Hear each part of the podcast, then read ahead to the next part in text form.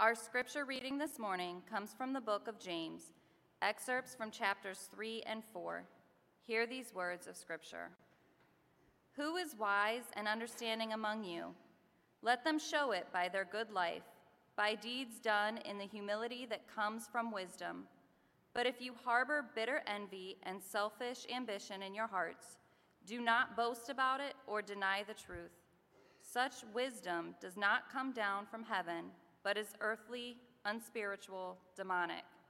For where you have envy and selfish ambition, there you find disorder and every evil practice. But the wisdom that comes from heaven is first of all pure, then peace loving, considerate, submissive, full of mercy and good fruit, impartial and sincere. Peacemakers who sow peace reap a harvest of righteousness. What causes fights and quarrels among you? Don't they come from your desires that battle within you? You desire but do not have, so you kill. You covet, but you cannot get what you want, so you quarrel and fight. You do not have because you do not ask God. When you ask, you do not receive because you ask with wrong motives, that you may spend what you get on your pleasures. The word of God for the people of God. Thanks be to God.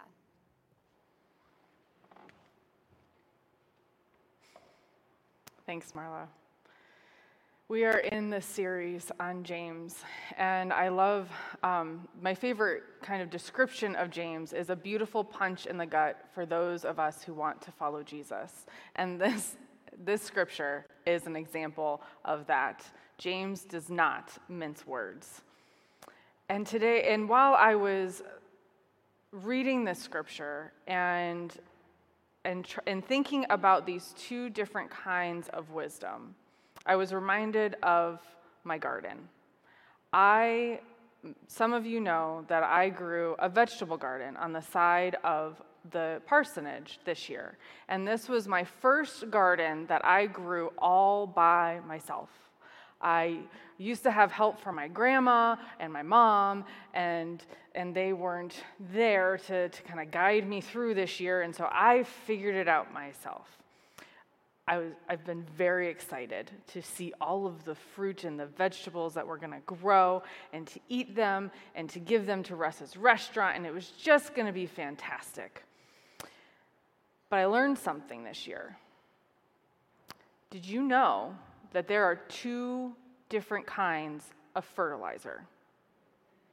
There's a fertilizer that will help your plants to grow big and beautiful and be green and gorgeous and lush and produce barely any fruit. And then there's fertilizer that will help your plants to grow. I feel like you guys already know where I'm going with this, so we're just gonna go with it, okay? Then there's some fertilizer that will help your plants to grow big and beautiful and also produce abundant fruits and vegetables.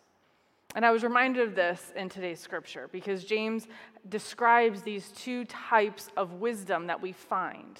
First, there is what James calls the earthly wisdom. He says it's unspiritual and devilish. This wisdom is boastful and it's full of false truths. It's born out of bitter envy and selfish ambition that is in our hearts.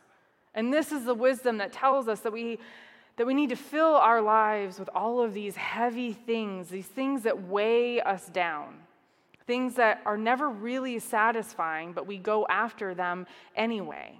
We continue to search for them because maybe if we have enough, we will be satisfied. But we never find what enough is, we never get there. This is the wisdom that always makes us want more. And it measures our worth not by what we have, but by what we don't have and by what someone else has.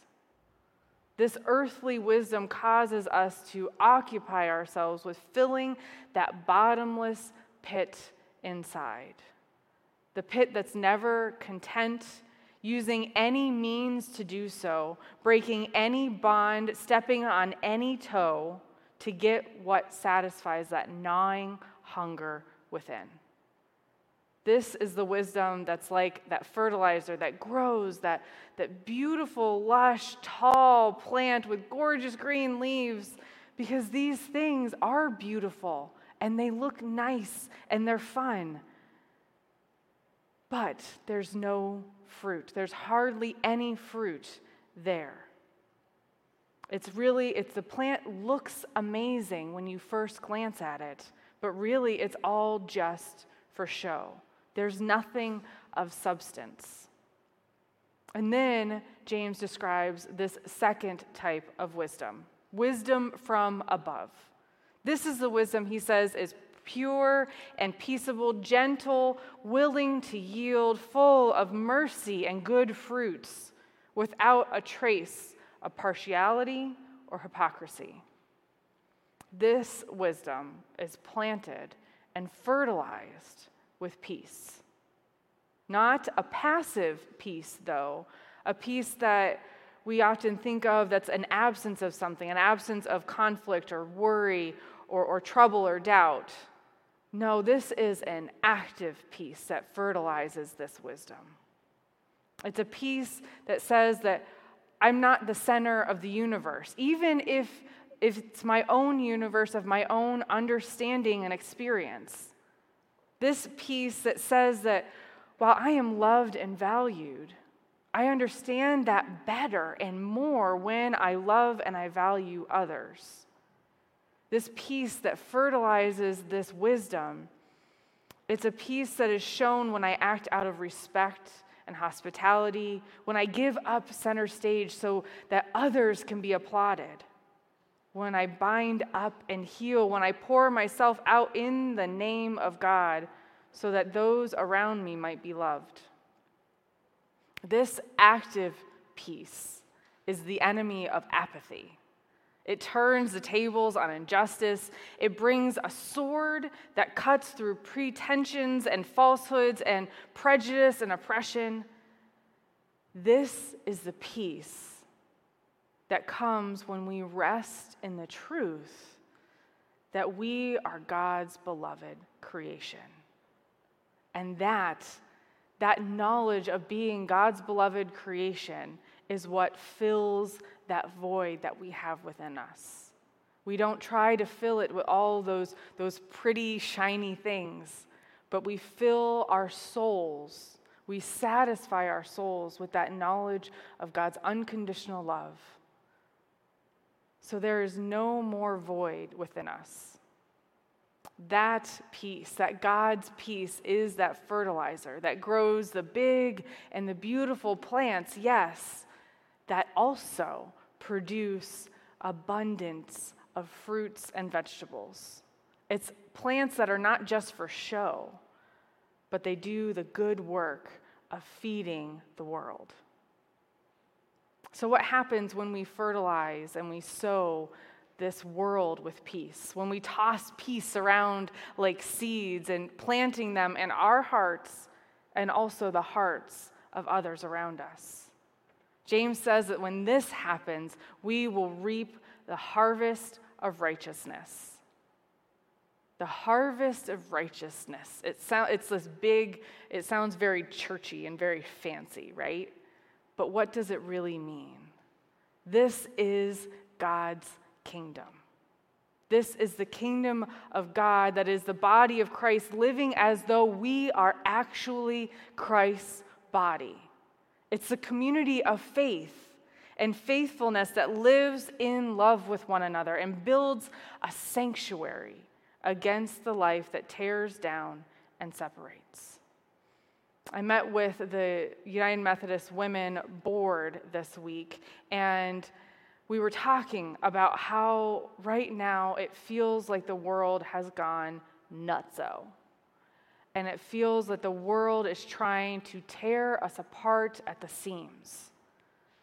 We're hurting one another. We're, we're not realizing the deep harm that we're causing one another. And I sat there thinking about this, and we were all just lamenting and being sad in that moment. And I, I, I started to get goosebumps because I realized that that is why our mission of creating safe spaces to grow with God and one another, why that is so very important. To build a sanctuary wherever we are as God's people, so that when it feels like the world is tearing us apart and pulling us down, we can come together we can find healing with God and with one another. We can build one another up, make one another whole with God's power so that we can go back into the world and be God's ambassadors. That is what righteousness is, what God's kingdom is. It's about being faithful in our relationships with God and with one another, honoring our covenants with those in the faith and those not yet here. Righteousness is about living as though God were the determiner of who was worth loving and who wasn't. I'm going to say that again. Righteousness is about living as though God is the determiner of who is worth loving and who isn't. That is righteousness, living with God's wisdom within us, deep within us. But we see, we know that this, this um, scripture of James, it continues. And I like the way that the message paraphrases the concluding verses in today's scripture reading. So I want to read it beginning in verse 4 of chapter, or verse 1 of chapter 4. Where do you think all these appalling wars and quarrels come from? Do you think they just happen? Think again, James says. They come about because you want your own way and fight for it deep inside yourselves. You lust for what you don't have and are willing to kill to get it. You want what isn't yours and will risk violence to get your hands on it. You wouldn't think of just asking God for it, would you? And why not? asked James. Because you know you'd be asking for what you have no right to. he says, You're spoiled children, ouch, and each wanting your own way. And then he says, So let God work his will in you. Yell a loud no to the evil one and watch him make himself scarce. And then say a quiet yes, a whisper to God, and God will be there in no time. We are like spoiled children sometimes, aren't we? Wanting our own way, thinking that we have all the wisdom in the world and when we hear scriptures like this, I challenge us not to just think about all of those people that it obviously is talking about, right? All of those. But let's look in our hearts and let's, I challenge us to think about how this scripture applies to us. How are we acting like spoiled children, just wanting to get our way, not looking for the righteousness of God around us and within us? So, do you know how I learned there are two kinds of fertilizer? I think you already guessed this. I used the wrong kind of fertilizer for my garden. I will show you the beautiful pictures of my huge tomato plants that I have gotten two tomatoes from. Now, I know it's a bad year for many people with tomatoes, but come on. I used the wrong fertilizer. Don't be like me. Use the right fertilizer. Amen. I invite you to share your prayers online. And here, if you haven't shared uh, a blue prayer card with your prayer, please um, feel free to do so, and you can run it up here or give it to an usher, and they will get it to me. And let us continue our worship as we sing and prepare, prepare our hearts for prayer. You can stand.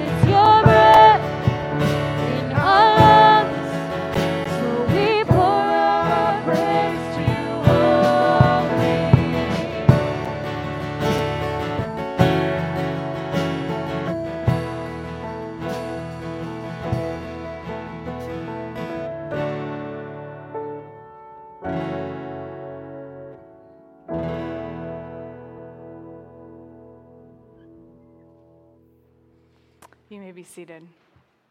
I have a few prayers that have come in. Marla asked for prayers uh, that Joe and Beth receive the blessing they have wait- been waiting so long for. And Jen asked um, happy marriage blessings to her cousin Jay and his bride Kate, who got married last weekend. Prayers of protection and comfort and peace and hope for the people of Af- Afghanistan and for our armed forces, and for all who are compassionately serving God's children. Linda asked for prayers for the family of Joe Moorhead as Joe passed away this week. And Sue asked for prayers for her mom, Carol, who is having knee replacement surgery tomorrow, and prayers for all in the path of Hurricane Ida as well as for Sue's nephew and his family who are on wildfire watch in Weaverville, California. And then Kathy asked for travel mercies to Jean and Chris. And then also prayers um, for Susan's brother. And as well as um, I do have prayers for joy, I was able to um, participate in the, the wedding of Brian Miller and his bride Olivia at um, St. Albert's Catholic, uh, St. Albert's the Great Catholic Church, and I was able to preach in a Catholic church, and it was so fancy. And I felt very honored. And so, just a shout out to Father Josh over there. And it was a wonderful, wonderful service um, celebrating the love, um, just a, a beautiful love between them. And then also, I do want to give um, a shout out to Jenny. When, if you see her or if you want to email her, she is um, being officially certified today as a spiritual director. And so um, she's been working for a couple of years on this certification. So we're excited for her and to begin this new ministry um, for God through our church. So, with that, let us go to our Lord in prayer. O God of wisdom, often it feels like the world has gone sideways. And it's easy to get caught up in what we think is wrong or foolish, to focus on those things. But Lord, help us instead to dwell in your wisdom, to illuminate the darkness and lead us to your truth. God, we ask for your wisdom to discern your ways and a path for our lives. We ask for your wisdom in how to deal with those whom we meet, those with whom we live and work with, Lord, those with whom we drive our roads with and wait in line with. God, we ask for your wisdom in the difficult situations we encounter in our lives and in dealing with the injustices and the suffering in our world. And Lord, we ask for wisdom for our leaders, the leaders of our country and states, our communities, our world, the leaders of our schools and our churches and our businesses. And God, we ask for your abundant and all knowing wisdom as we reach out to those in need in our communities and those around the world. Be with us as we minister to those in hospitals and in recovery and in rehab, those who are homebound and in nursing homes, those who are struggling with addiction, and those who are in prison. God, we ask for a wisdom, your wisdom that not only enlightens us, but transforms us and guides us in our daily walk with you. God, we pray these things through your, the power of your Spirit and in the beautiful name of Jesus. As we pray together the prayer that Jesus taught his disciples Our Father, who art in heaven, hallowed be thy name. Thy kingdom come, thy will be done, on earth as it is in heaven. Give us this day our daily bread, and forgive us our trespasses as we forgive those who have trespassed against us. And lead us not into temptation, but deliver us from evil. For thine is the kingdom, and the power, and the glory forever. Amen. For yours is the kingdom, and the power, and the glory forever. Amen. As we go from this place, may the Lord bless you and keep you. May the Lord make his face shine upon you and be gracious unto you. May the Lord lift up his countenance upon you and grant you peace. Go in peace and not in pieces. Amen. Have a great week.